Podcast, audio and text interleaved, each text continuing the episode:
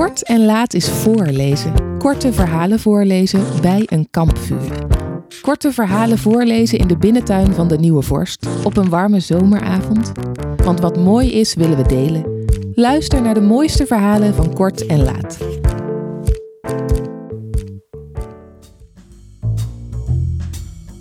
Dit is Kort en Laat, het voorleesprogramma bij een kampvuur van Tilt en De Nieuwe Vorst. Je luistert naar de derde aflevering van het tweede seizoen van deze podcast. Een nieuwigheidje dit jaar zijn de lokale auteurs die worden uitgenodigd een kort verhaal voor te komen lezen van een andere lokale auteur. En vanavond is dat Bart Smout, die een verhaal voor zal lezen van Sandro van der Leeuw. Maar zoals elke avond trappen we af met een eigen verhaal. Ik heb een boekje meegebracht dat heet Friday Black en het is van Nana Kwame Adjei-Brenyah. Hij is een uh, New Yorkse schrijver die uh, best jong is. Hij is geboren in negentien eenennegentig um, en hij schrijft heel veel over uh, een um, kledingwinkel waar hij uh, in werkt. Daar komt ook de titel vandaan, Black Friday. Als in Friday Black heeft, tot Friday Black heeft hij het verbasterd. Daar heeft Onias in de eerste podcast een verhaal uit voorgelezen. En ik doe een korte, die heet Dingen die mijn moeder zei en dat verhaal uh, gaat over de situatie waarin hij opgroeide. Dingen die mijn moeder zei. Mijn moeders favoriete opmerking tegen mij was: ik ben niet je vriendin. Vaak zei ze: je bent mijn eerste zoon, mijn enige zoon. Om me eraan te herinneren dat ik niet mocht sterven. En om te zorgen dat ik mijn zegeningen telde, mocht ze graag zeggen: ik heb geen moeder gehad. Jij hebt geluk, jij hebt een moeder. Toen de tv op zwart ging, zei mijn moeder: mooi, dan kun je meer lezen. En daarna verdween al het leven uit ons huis onderaan de heuvel. Gas, water, elektriciteit. Op een dag kwam ik thuis en werd ik verwelkomd door de warme geur van rijst met kip. Het was me die dag in de schoolkantine niet gelukt om een tweede hamburger te gappen. Mijn maag knorde. Thuis was de koelkast veranderd in een lijkkist zonder inhoud. Het fornuis en de oven waren ornamenten geworden die een rottend krot de aanblik van een thuis moesten geven. Die tijd had de kleur van honger. Waar komt dit vandaan, vroeg ik, terwijl ik mezelf al een gezonde portie toebedeelde uit een aftandse grijze kookpot. Mijn moeder deed alsof ze me niet hoorde. Ze zat aan de keukentafel haar reusachtige witte Bijbel te bestuderen. Door het raam drongen brede banen licht naar binnen die haar omhulden. Dagenlang was ze verdiept in die lijvige Bijbel. De bladzijden sleten tot dunne vliezen onder haar vingers, die van psalm naar psalm gleden. Ze sliep zodra het duister neersloeg. Ikzelf bleef dan nog uren op. In een poging mijn huiswerk te, te doen bij het blauwe schijnsel van mijn mobieltje. Het licht waaraan ik me vastklampte totdat het doofde. 'S Nachts hielden de honger en ik elkaar omkneld. Ik viel in slaap met de gedachte dat ik er op een dag voor zou zorgen dat alles anders werd. Die middag at ik rijst met kip. Het smaakte naar peper en rook. Hoe heb je dit gemaakt, mam? Vroeg ik nog eens. Ze keek op van haar Bijbel. Aburaden. Heb je gebeden voor je eten? Heb je vandaag je psalmen opgezegd? Ik werkte het eten snel en gulzig naar binnen. Ik kauwde op de botten totdat ze in mijn mond versplinterden. Nog iets wat mijn moeder vaak zei. Jij bent het beste wat me ooit is overkomen. Later in de achtertuin, toen de zon al onderdook en ik de moed bijeenraapte om terug te keren naar het rottende krot, ontdekte ik een plek met verschroeid gras en een kring van geblakerde stenen en grind. Een maan van as, gebrandmerkt in een zee van wild groen gras. Ik raakte een grijze kei aan die gedeeltelijk door de vlammen was beroet, om te zien of hij nog warm was. Ik voelde trots en schaamte. Voor de goede orde, ik weet dat ik geluk heb gehad, dat ik geluk heb. Ik vind je niet dom, ik weet dat ik niet je vriend ben en ik hoop dat je trots op me kunt zijn. Bart, heb jij al zin? Of wil je nog even... Ja, dan zou ik zeggen, kom hierheen. Kan iedereen mij goed horen? Ja. Ik ga dus een verhaal van Sandro voorlezen. En dat heet Op handen en knieën. Mijn ouders zijn al naar hun werk als ik slechts na een paar uur slaap mijn kamer uitstrompel. Iemand anders had misschien een briefje achtergelaten om me succes te wensen. Op de fiets naar de zoveelste G G Z-instelling probeer ik emoties te hebben. Hopelijk luistert deze nieuwe therapeut wel naar me. Hoort ze meer dan ik zeg. Voor het gebouw rook ik een paar sigaretten en eenmaal binnen volg ik de bordjes naar een slecht verlichte wachtruimte op de tweede verdieping. De bank waar ik op ga zitten bevindt zich in een zeshoekige ruimte, de muren om me heen opgeleukt met kleurige portretten. De gezichtsuitdrukking van de man tegenover me, opgebouwd uit druipende paarse en blauwe klodders, doet me aan mijn spiegelbeeld denken. Ik neem me voor ermee te stoppen, iets van mijn reflectie te willen maken. Voordat ook ik in een kubistisch kunstwerk verander en in onverenigbare vlakken uit elkaar val. De therapeut, een stevige vrouw, krap een paar jaar ouder dan ikzelf, vraagt zich na een uur nog steeds af of ik groepstherapie nodig heb. Het zweet breekt me uit. Ik hou me slechts groot omdat ik geen pillen krijg als ik thuis in een hoekje ga zitten huilen. Gelieve mijn overlevingsmechanisme niet te gebruiken om hard te maken dat ik ongedeerd ben. Open mijn schedel, fileer mijn hersenen. Er is geen gezonde cel meer over. Ik zie niet dat je lijdt, stelt ze. Sorry, je hoeft je niet te verontschuldigen, reageert ze. Ik heb toch al die vragenlijsten ingevuld. Bewijzen die niet dat ik ziek ben? Zo werkt therapie niet. Nee, zo werk ik niet. Als ik in je ogen kijk, durf ik er niet op te vertrouwen dat je, uitge- dat je uitslagen oprecht zijn. Ze lijken overdreven. Ik durf nauwelijks de deur uit, ben in een half jaar tijd tien kilo afgevallen en iedere ademhaling kost moeite, omdat ik weet dat er daarna weer een volgt. Iemand moet me uitleggen waarom ik zo kapot ben, of er nog wat van me te maken valt. Dat is wat ik met al die nulletjes en vijfjes heb willen markeren. Het betekent niet dat ik lieg of overdrijf. Het betekent dat mijn brein enkel nog in uitersten functioneert. Hoe kan ik je overtuigen? Smeek ik haar bijna. Vertel me gewoon hoe je je voelt. Je kunt niets fout doen. Kutwijf. We weten allebei dat ik terug bij af ben. Misschien zelfs verder verwijderd van redenen om te blijven leven, als ik nu niet het juiste zeg. Maar dat ik alles opkrop is precies de reden dat ik hier ben. Mijn mond houden maakt me gek. Het moet stoppen. Je redeneert in cirkels. Hoe voel je je? Maar wat? Ik snap al jaren niet meer wat ik voel. Ze stopt met schrijven, legt haar pen neer, zucht. Je moet leren eerlijk te zijn, zegt ze. Naar jezelf en naar anderen. Daarom ga ik je het voordeel van de twijfel geven en plaats ik je in een groep. Want als het echt zo slecht met je is gesteld als uit deze lijsten blijkt, doe je er goed aan vaker te laten zien waar je mee zit. Als niemand weet hoeveel pijn je hebt, kan niemand je wonder verzorgen. Mijn oren klapperen. Maar boos worden, dat doe ik alleen op mezelf. Niet op hulpverleners. En misschien moet ik ook gewoon opgelucht zijn dat ze me de hand reikt. Ze zal toch nooit begrijpen hoe akelig het is haar te horen zeggen wat ik zelf al jaren weet. Om alsnog de weg uit mijn eigen hoofd niet te kennen. Oké, okay, ja, dank je. Ik, ik doe mijn best, mompel ik. Wanneer ik naar huis fiets, een stralende winterzon op mijn kruin, schreeuw ik zo hard als ik kan. Krop het lang genoeg op en uiteindelijk klinken woede, verdriet en opluchting allemaal hetzelfde. Samen verraden ze mijn vraagtekens. Wat het betekent een mens te zijn. De eerste paar weken zeg ik niet zoveel. Waar en met wie ik ook ben, ik ontvang liever. Ik heb een lijf en vrienden vertelden me dat ze dat van hen inzetten om geluk te vinden.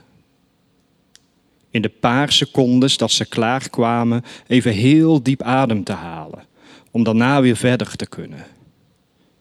Ik, ik wilde ook verder. Dus spreidde ik mijn benen. Maar er gebeurde niets. Ik zag gezichten van vreemde mannen onder me samentrekken, terwijl ik verder wegdreef en lucht tekort kwam. Hoewel lichamelijke ongemakken draaglijker zijn dan psychische, twijfelde ik naderhand alsnog iedere keer waar ik pleisters moest plakken. Inmiddels is een lijf zijn het enige wat ik ken. Ik heb niet geleerd het te gebruiken om ruimte of mensen mee te vullen. Ik geef toe er niet eens meer over te dromen, te pakken in plaats van te incasseren. Sommige groepsgenoten knikken instemmend, anderen vinden dat ik mezelf meer mag gunnen. In mijn derde maand sluit Kevin zich bij ons aan. Het duurt lang voordat hij schoorvoetend uit de kast komt. Daarna slechts enkele dagen voor we elkaar stiekem buiten de therapie treffen. Soms blijkt regels breken heilzamer dan ze opvolgen. Wanneer ik zijn slip naar beneden trek, we liggen op het bed van zijn vriendin die aan het werk is, herken ik in zijn gezicht een cubistischer portret dan het mijne. Ik schrik. Ben bang voor wat er nu komt. Schuif toch mijn bokser naar beneden.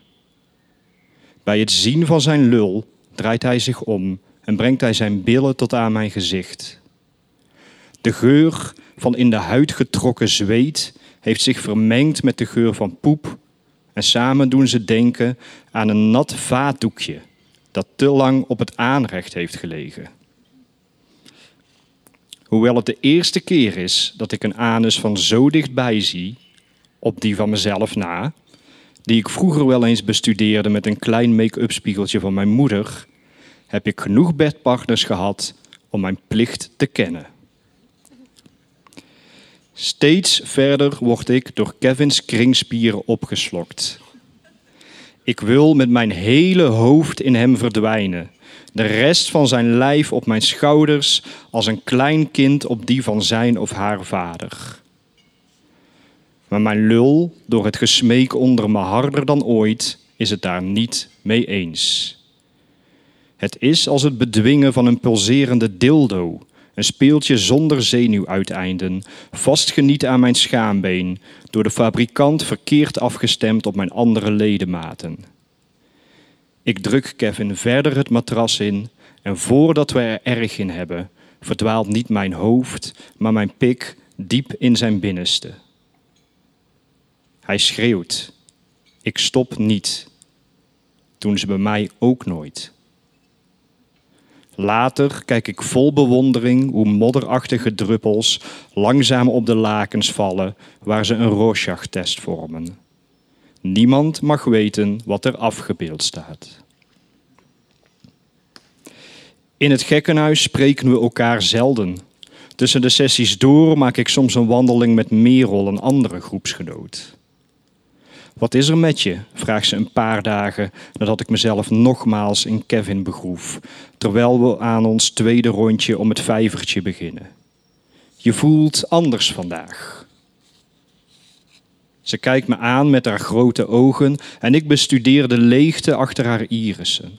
Ze lijkt op een afvoerputje, de zwaarte van haar ziel op de riolering. Kun je je mond houden? Natuurlijk, roept ze pinnig. Ik vertel zielenknijpers al jaren de waarheid niet meer. Ik steek een sigaret op. Het helpt echt mezelf iets te gunnen. Het maakt de kou draaglijker. Ik wil niet meer als beest behandeld worden. Ik geloof dat ik een beest wil zijn. Merel pakt de peuk uit mijn hand en zuigt er flink aan. Plots begint ze te lachen. Ik begrijp niet waarom, doe toch met haar mee. Zelfs met onze hoofden tussen onze benen blijven de tranen komen. Op handen en knieën kruipen we naar een bankje. We bedaren en na een tijdje vraagt Merel om een nieuwe sigaret. Laten we het vieren.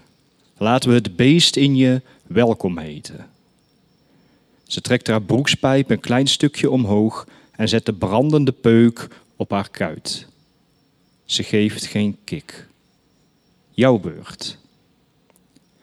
Er was nog nooit iemand trots op me en zenuwachtig knik ik van ja. Ze hurkt voor me neer en rolt met haar vingertoppen ook mijn broekspijp op. De geur van verbrand haar en verschroeid vlees ruikt naar vroeger.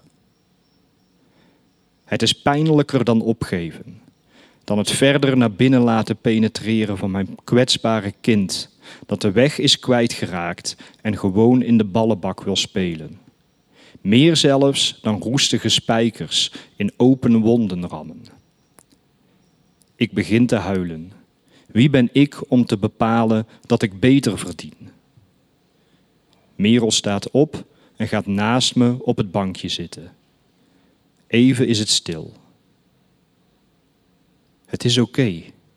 Jezelf worden doet nou eenmaal zeer, fluistert ze in mijn oor.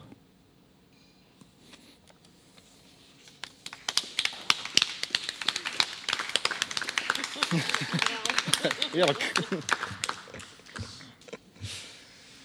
Okay, dank jullie wel. Dankjewel, Bart. Ik heb iets gevonden wat ik ook heel mooi vind.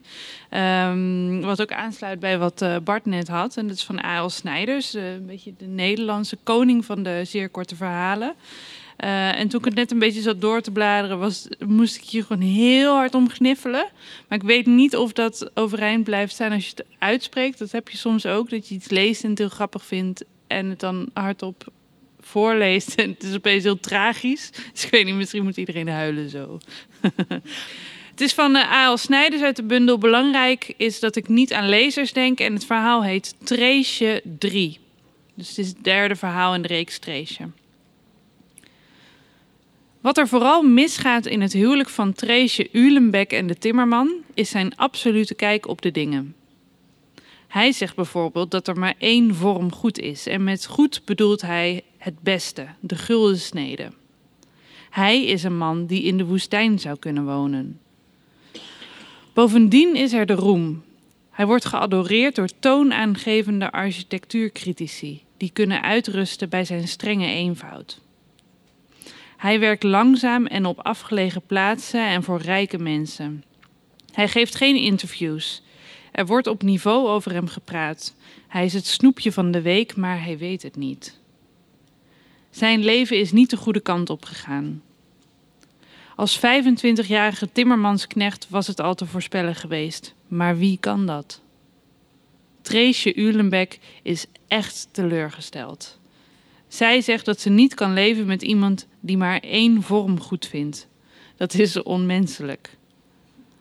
Voordat ze voorgoed uit elkaar gaan, zegt ze: blijf jij maar boven de boomgrens, ik ga naar beneden. Volgens mij kan zelfs de meest gekwiekte mediator zo'n huwelijk niet redden. Dit is namelijk een fundamentele kwestie. De timmerman is hertrouwd met een Chileense vrouw die architectuurgeschiedenis heeft gestudeerd in Bologna. Zij huldigt de meningen van haar man. Janine, onze heerlijke Janine Hendricks. Die hebben we iets in de handen geduwd. Ga je het voorlezen? Ja, Anneke vroeg of ik iets voor wilde lezen uit uh, Karatenslag. Vorig jaar ook iets uit voorgelezen. Um, maar ik moet nu even het verhaal zoeken. Want ze wou de reiger, maar ik wil de tomaat. De grote tomaat. Uh, het is van Dorte Nors, De grote tomaat. Het gaat erover dat er soms iets kleins in je leven kan gebeuren wat dingen in beweging kan zetten. De Banks werken veel en doen nooit boodschappen. Alles wat er in hun koelkast staat hebben ze laten bezorgen. Iedere zondagavond doen ze online boodschappen. Iedere maandag staat er een doos met al het eten op de mat. Op een dag krijgen ze een tomaat die meer dan een kilo weegt en die ze volgens hen niet hebben besteld. Zo'n grote tomaat krijgen ze om te beginnen nooit op en ze moeten bij ons betalen. Hij is te duur, zegt missus Bang. En mister Bang belt de leverancier om te klagen. Het is maandagochtend zeven uur als ik de gastenbadkamer aan het doen ben en er wordt aangebeld. Zoals gewoonlijk zijn mister en missus Bang niet thuis en dus doe ik open. Er staat een vrij kleine man voor de deur die erg zweet en hij zegt dat hij de tomaat komt halen. Ik pak de tomaat uit de koelkast en geef hem aan de man. Maar hij blijft op de deurmat staan en maakt geen aanstalten om te vertrekken. Ik vraag of hij soms nog ergens op wacht. Dan zegt hij dat de fooien van de klanten de enige vergoeding zijn die hij krijgt. Ik leg uit dat de banks niet thuis zijn. Hij zegt dat hij de spullen ophaalt op een fiets zonder remmen. Hij laat me zijn schoenzolen zien en veegt zijn voorhoofd af. mister en missus Bang zijn heel aardige mensen. missus Bang werkt op het Deense consulaat op de Second Avenue en organiseert delegatiebezoekjes uit haar eigen land. mister Bang, of Lars, zoals hij liever genoemd wordt, is platenproducent. Ik kreeg dit schoonmaakbaantje in het penthouse van het echtpaar Bang in Lower Manhattan, omdat ik ook schoonmaak in zijn platenstudio. missus Bang is heel lang en mooi en heeft blond haar. mister Bang is nog langer en als hij thuis is, als ik kom, laat hij zijn arm zakken om een high five te kunnen geven. Op het naambordje, vlak onder hun naam, staat The Great Danes. Dat is een grapje van een van hun vrienden. Ik mag de Banks graag. En toch, als de Banks niet thuis zijn, ben ik de hele tijd bang dat ze ineens in de deuropening zullen staan. Daarom aarzel ik of ik de man wel binnen zal vragen. Maar heeft het zo te zien erg warm en de Banks hebben airconditioning. Ik zeg dat ik Raquel heet en vraag hem zijn schoenen uit te doen. Hij heet Gabriel en vertelt dat hij nog meer dingen moet ophalen in de stad. Ik zeg hem dat ik hem iets zal geven voor de moeite. Hij zegt dat ik hem in geen geval iets van mijn eigen geld mag geven. Dan glimlachen we naar elkaar en hij legt de tomaat voorzichtig op het aanrecht. Ik weet eigenlijk niet wat ik je moet geven, zeg ik. En hij zegt dat het genoeg is als hij zijn handen mag wassen en zijn gezicht mag opfrissen. De Banks hebben een gastenbadkamer, maar daar staat mijn emmer en het schuurmiddel en de Banks hebben niet gezegd hoe ze tegen gasten als Gabriel aankijken. Daarom wijs ik naar de gootsteen en hij rolt de mouw van zijn t-shirt op tot over zijn schouders. Gabriel was zich net zo grondig als mijn vader in de tijd deed in onze keuken in Puerto Consol. Mexicaanse mannen smeren de zeep tot aan hun ellebogen en slagen een stukje over van hun oren, ogen en neus. Bij het afspoelen van de zeep snuiven ze zoals de eerste Mexicaan gesnoven moet hebben toen die uit de Rio Grande aan wal klom. Zo was deze man zich ook. En als hij met zijn hand het meeste water van zich afgeveegd heeft, draait hij zich half naar me om. Ik ga gauw een handdoek voor hem halen uit de gastenbadkamer. De vuilen liggen op een hoop. De schone van Lumturi liggen keurig opgevouwen op een stapel. Ik pak een van de keurig opgevouwen handdoeken en loop terug naar de keuken waar hij druipend staat te wachten. Ik kan een sandwich voor je maken, zeg ik tegen hem, terwijl ik hem de handdoek geef. Ik wil niet tot last zijn, zegt hij.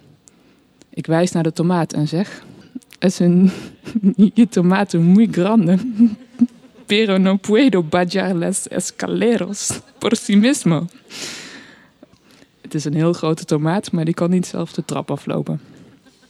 Terwijl hij zijn sandwich eet, maak ik de gastenbadkamer af en als ik klaar ben met het schuren van de wc-pot, stop ik de vuile handdoek en het beddengoed van de Banks in een waszak voor Lumturi. Als het keuken binnenkomt, staat Gabriel op kousen voor het prikbord. Het zijn nogal lange mensen zo te zien. Met zijn hand boven zijn hoofd geeft hij aan hoe ver de Banks wel niet boven hem uit zouden steken als ze hier naast hem stonden. Hij heeft naar de foto's van de bruiloft van de Banks staan te kijken. Het prikbord hangt er vol mee en ik vertel hem dat de mensen die hier wonen uit Denemarken komen. Hij kijkt naar de foto waarop de Banks met een heleboel andere mensen voor een wit kerkje staan. Iedereen op de foto lijkt lang, maar niet zo lang als mister en missus Bang. Ze staan ook in hun trouwkleren voor een koetsje bij een kasteel in een groen en wilderig landschap. missus Bangs haar is opgestoken zodat ze nog langer lijkt. Op een van de foto's is te zien hoe mister Bang haar op één schouder draagt. Daardoor zit ze zo hoog dat haar hoofd niet meer op de foto past. Gabriel herhaalt dat het lange mensen zijn. Ik zeg, en dat is ook waar, dat de Banks aardig zijn. Maar hij wijst toch naar de koets en zegt dat het vreemd is dat je, als je zo kunt wonen, naar Amerika vertrekt. Dan zeg ik dat het voor gewone mensen soms moeilijk te begrijpen is dat zelfs mensen als de Banks de wijde wereld ingaan om hun geluk te beproeven.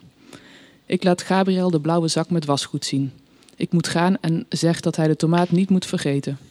We lopen samen de trap af zonder iets te zeggen, maar het is een warme avond en buiten staat zijn fiets op de plek waar hij hem heeft achtergelaten. Achterop staat een plastic box waar hij de sleutel van heeft. Hij legt de tomaat naast wat andere groenten, ik kan zo snel niet zien welke. Dan buigt hij voorover en draait met zijn ene hand de pedalen in het rond, terwijl hij met zijn andere hand in zijn haar krabt. Ten slotte komt hij omhoog, neemt de waszak van me over en legt die boven op de box met de tomaat. Ik moet toch die kant op, zegt hij. Hij loopt naast me met de fiets aan de hand en we zetten koers naar Snowy White. De Albanese Lumturi daar is altijd open. Onder het lopen vertelt Gabriel dat zijn broer ongezouten brood en feestbloemen verkoopt in de Joodse wijk in Brooklyn. Ik zeg dat ik daar eigenlijk niet eens zo ver vandaan woon. Hij vertelt me dat de fiets geleend is en dat hem een baantje is beloofd waar hij zal moeten leren autorijden. Ik zeg dat ik bij mijn nicht woon die ook niet getrouwd is en dan wijs ik naar de wasserij aan de overkant van de straat. Pak die tomates en ga mee naar binnen, zeg ik. Lumturi heeft nog nooit van zijn leven zo'n grote tomaat gezien. Lumturi, die bezig is een boordje aan een jurk te zetten, kijkt naar me op en lacht als we binnenkomen. Ik leg het wasgoed op de balie en wijs naar de tomaat. Heb je ooit zo'n grote gezien? Lumturi slaat zijn handen voor zijn gezicht alsof hij van de tomaat schrikt. Waar komt die vandaan? Van de Banks en het wasgoed is ook van hen. Mag ik? Gabriel legt de tomaat voorzichtig in de uitgestrekte handen van Lumturi. Het is een grappig gezicht zoals hij die als een baby heen en weer wiegt. We moeten even gaan zitten en dan vertelt Lumturi zoals altijd over hoe zijn vaderland als een mistige ochtend was. Na het opstaan gaat hij toch naar buiten, want de man moet erop uit, zelfs al weet hij niet waarheen. Hij loopt de hele dag en pas aan het eind van de dag trekt de mist op en dan staat hij daar in het niets. Hij speurt naar leven aan de horizon, maar er is niets. Hij kijkt achterom over zijn schouder naar het huis waar hij vandaan is gekomen. Maar dat is er ook niet. Zware benen en geen plek om naartoe te gaan. Zo was het daar waar hij vandaan kwam, zegt Lumturi. En hij geeft de tomaat voorzichtig terug aan Gabriel alsof die van hem is. Als we de wasserij uitlopen, weten we niet welke kant we op zullen gaan. Ik vraag Gabriel of hij de tomaat niet ergens moet afleveren. Hij zegt dat alle etenswaren waar de mensen geen plek voor hebben, naar een koelhuis en het vlees district verderop gaan. Hij wil weten waar ik naartoe ga. Naar huis dus. Naar hen, vraagt hij, terwijl hij zijn hand in de lucht steekt. Nee, naar mijn eigen huis, zeg ik, wijzend naar de andere kant van de Brooklyn Bridge. Volgens Gabriel kan hij de tomaat net zo goed morgen afleveren. Dan kunnen we samen over de brug lopen. In het midden is een voetpad waar je langs kunt, terwijl de auto's en schepen onder je doorbewegen. Rechts in de verte staat het vrijheidsbeeld, klein en kopergroen, en ik vertel hem hoe ik paella het lekkerst vind. En hij vertelt hoe ze sinaasappelen kweekten thuis. We spreken over wat we missen, warm zand vooral, en zo komen we erachter dat we allebei als kind kakkerlakken aan een touwtje bonden en met ze meerenden. Halverwege de brug draaien we ons om. We zien de skyline van Manhattan, die is zoals die is. Hij trekt mijn vest bij mijn schouder recht. Hij lacht en trekt zachtjes aan mijn vinger. Uh, Estan Pequeño, zegt hij terwijl hij erin knijpt. En dan vlechten onze vingers zich ineen en ergens boven Manhattan worden vuurpijlen afgestoken. Twee reusachtige lichtkogels spatten aan de hemel als zonnen uit elkaar. Het lijken net lachende gezichten. Het lijkt een vreugde die zo groot is dat er niet helemaal in beeld past. Geknald boven ons hoofd, boven de rivier en de wolkenkrabbers. Gabriel wil iets tegen me zeggen, maar kan niet boven het lawaai uitkomen. Dan pak ik het stuur van zijn fiets vast en samen we lopen over de brug naar huis. Hij, ik en de tomaat.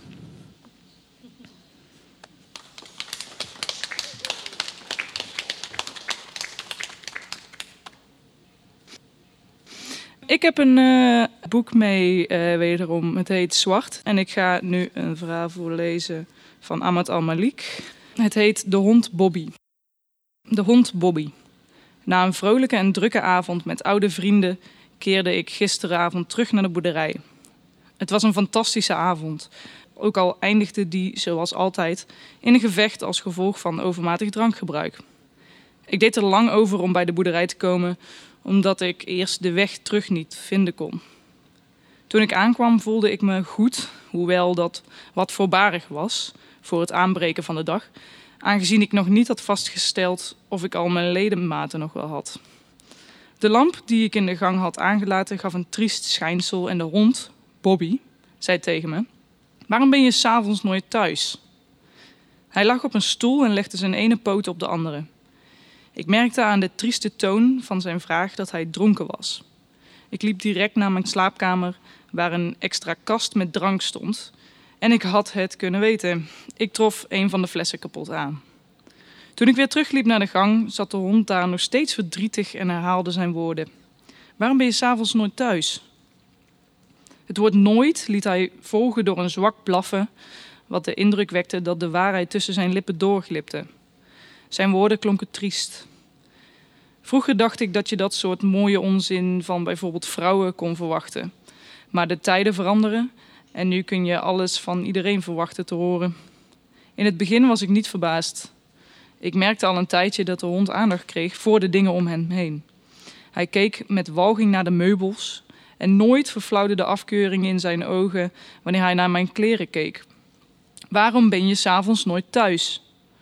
Hij sprak met duidelijke stem en met verbazingwekkend vanzelfsprekende tederheid. Daarna verlegde hij zijn poot en zei: zie je niet dat je laatste jilbab gescheurd is en dat je rechteroor iets kleiner is geworden dan het linker? En merk je dan niet dat je zonder schoenen bent teruggekomen? Door zijn woorden voelde ik een soort van trots op mijn fouten. Ik schikte mijn jilbab en ging gegeneerd op een van de stoelen zitten. Daarna zei ik aarzelend, als een kind dat voor het eerst iets erkent: je hebt me niet eerder gezegd dat je zo goed kon praten. Wat zou het nut daarvan zijn? Ik heb je zwijgend in de gaten gehouden. Iedereen moet op zijn tellen passen, maar dat doet er nu niet toe. Zeg me eerst, waarom ben je 's avonds nooit thuis? Voorzichtig sprak ik: wat moet ik anders doen? Thuis blijven, lezen, de boel schoonmaken, je kleren wassen, voor de rozenstruiken zorgen. Daarna blafte hij, hartverscheurend en triest, en besloot: ga trouwen! Denk je niet dat je nu een beetje te ver gaat met je grapjes? Hij zei geen leuke dingen, maar ik voelde me opgelucht bij de gedachte dat het allemaal één grote grap was. Totdat ik aanstalten maakte om mijn kleren uit te doen, terwijl ik probeerde niet tot me door te laten dringen dat de hond deelgenoot was van deze gênante situatie. Toen mijn jilbab op de grond viel, hoorde ik hem walgend zeggen: dit is geen waardig leven. Ik haat die uitdrukking, want die maakt bij mij een verzameling herinneringen wakker, en wel de herinneringen die ik probeer te vergeten. Als je getrouwd bent, dan moet je naar dit soort woorden luisteren. Misschien voor de grap of om de tijd te doden. Ik zei, terwijl ik probeerde om niet aan deze ongemakkelijke situatie te denken: wat bedoel je? Er kwam een glimp van trieste opluchting in zijn ogen voor hij zei: dat kun jij niet begrijpen. Net als domme leerlingen iets niet kunnen begrijpen. Ik moet alles herhalen. Ik heb je nu een maand in de gaten gehouden. En toen ik zeker wist dat je snel aan het afkleiden was, moest ik mezelf ertoe zetten eens eerlijk met je te praten. Kun je me vertellen waarom je drinkt? Ik drink om te vergeten. Om wat te vergeten? Om te vergeten, hoe dan ook, je bent trots. En nu ben je dronken en bovendien, en dat is nog erger, heb je er geen cent voor betaald. Je hebt gestolen wat je hebt gedronken en je berust in die gedachten. Je bent een dief. Zonder dat hij zich leek te schamen, zei hij: ik kan niet goed met mensen omgaan. Trouwens, ik drink niet om te vergeten. Toen ik nog in het bos leefde, dronk ik alleen om ervan te genieten. Maar vandaag heb ik gedronken omdat ik weet dat je niet met een mens kunt praten terwijl je nuchter bent. Ik zei met dreiging in mijn stem: ik ben bang dat ik je maar eens dit huis uit moet zetten. Zonder daar ook maar enigszins door te zijn aangedaan, zei hij: de straat zal niet erger zijn dan hier. Heb je dat verhaal niet gehoord van die rechter die een gevangene op borgtocht vrijliet om bij hem thuis te dienen? De gevangene was in het begin blij met die voorwaardelijke vrijheid. Daarna ontdekte hij dat hij zich begon te vervelen in het huis van de rechter, waar hij zijn dagen drinkend en slapend doorbracht. En hij ontdekte nog iets fataals: honger. De rechter dacht er niet aan om eten voor hem in huis te halen. Hij at dus als hij toevallig iets aantrof, maar daar schonk de rechter weinig aandacht aan. De gevangene leed honger en verveelde zich, en na een paar dagen verraste hij de rechter met het verbazingwekkende verzoek: edelachtbare, ik wil terug naar de gevangenis. Zie je niet dat je je tijd aan het verspillen bent met praten in plaats van het huis tegen dieven bewaken? Dieven, zei hij spottend. En hij barstte in lachen uit, tot hij op de grond viel en met tranen in zijn ogen van het lachen vervolgde: en wie kan er in dit huis onderscheid maken tussen de dief, de huiseigenaar en de vuilnisman? De situatie was overduidelijk. Hij maakte me belachelijk. De realiteit was dat ik wist dat ik er zwak voor stond. Ik was de discussie begonnen zonder schoenen en met mijn rechteroor iets kleiner dan het linker. Daarom koos ik ervoor me terug te trekken. En toen ik in mijn bed lag en de nederlaag, waarvan ik zeer doordrongen was, opzij probeerde te zetten, kon ik zijn gelach horen, dat nog steeds in de gang weer klonk. Dankjewel, Fran, voor deze prachtige Tilburgse bijdrage. Um, we zijn uh, aan het einde gekomen van Kort en Laat. Dus ik ga nog een ini-minietje doen uh, uit een heel bijzonder boekje. Um, het heet De schoonheid van weerbarstig proza. Um, en het is van Lydia Davis. Het is nog niet zo lang uit. En uh, zij schrijft hierin over schrijven. En Lydia Davis is, uh, ik noem haar altijd de koningin van het korte verhaal of het zeer korte verhaal. Uh, ze heeft ongelooflijk veel geschreven. En ze is echt heel beroemd geworden met die korte verhalen. En in dit boek gaat zij in op wat haar beweegt om te schrijven. Maar ook te lezen en te kijken. Er zit een heel groot stuk met foto's in. Met allemaal Volendamse klederdrachten. Ik dat je zeer aanraden. Um, en het, is, het bevat dus eigenlijk geen verhalen. Um, ze wijdt een beetje uit uh, in het begin over uh, hoeveel ze daarover te schrijven had. En uh, dat ze twijfelde of het één of twee bundels moesten worden. Het is best wel dik en ook niet goedkoop. Dus ik dacht, ah, het is er één geworden, maar er blijkt er nog één te komen. Dus dit is deel één van een uh, soort van bloemlezing over het schrijven en lezen van korte verhalen. En um, ze uh, haalt veel van haar inspiratie aan. En eentje daarvan vond ik echt fantastisch. En dat is een Kafka. Dus om af te sluiten, de sirene. Het zijn de verleidelijke stemmen van de nacht. Ook de sirenen zongen zo. Het zou hun geen recht doen om te denken dat ze wilden verleiden. Ze wisten dat ze klauwen hadden en onvruchtbaar waren. En daar beklaagden ze zich luidkeels over. Zij konden er niets aan doen dat hun jammerklachten wonderschoon klonken. Met dank aan alle lezers, Bart in het bijzonder... en uitgeverijen Podium, Atlas Contact en A F D H.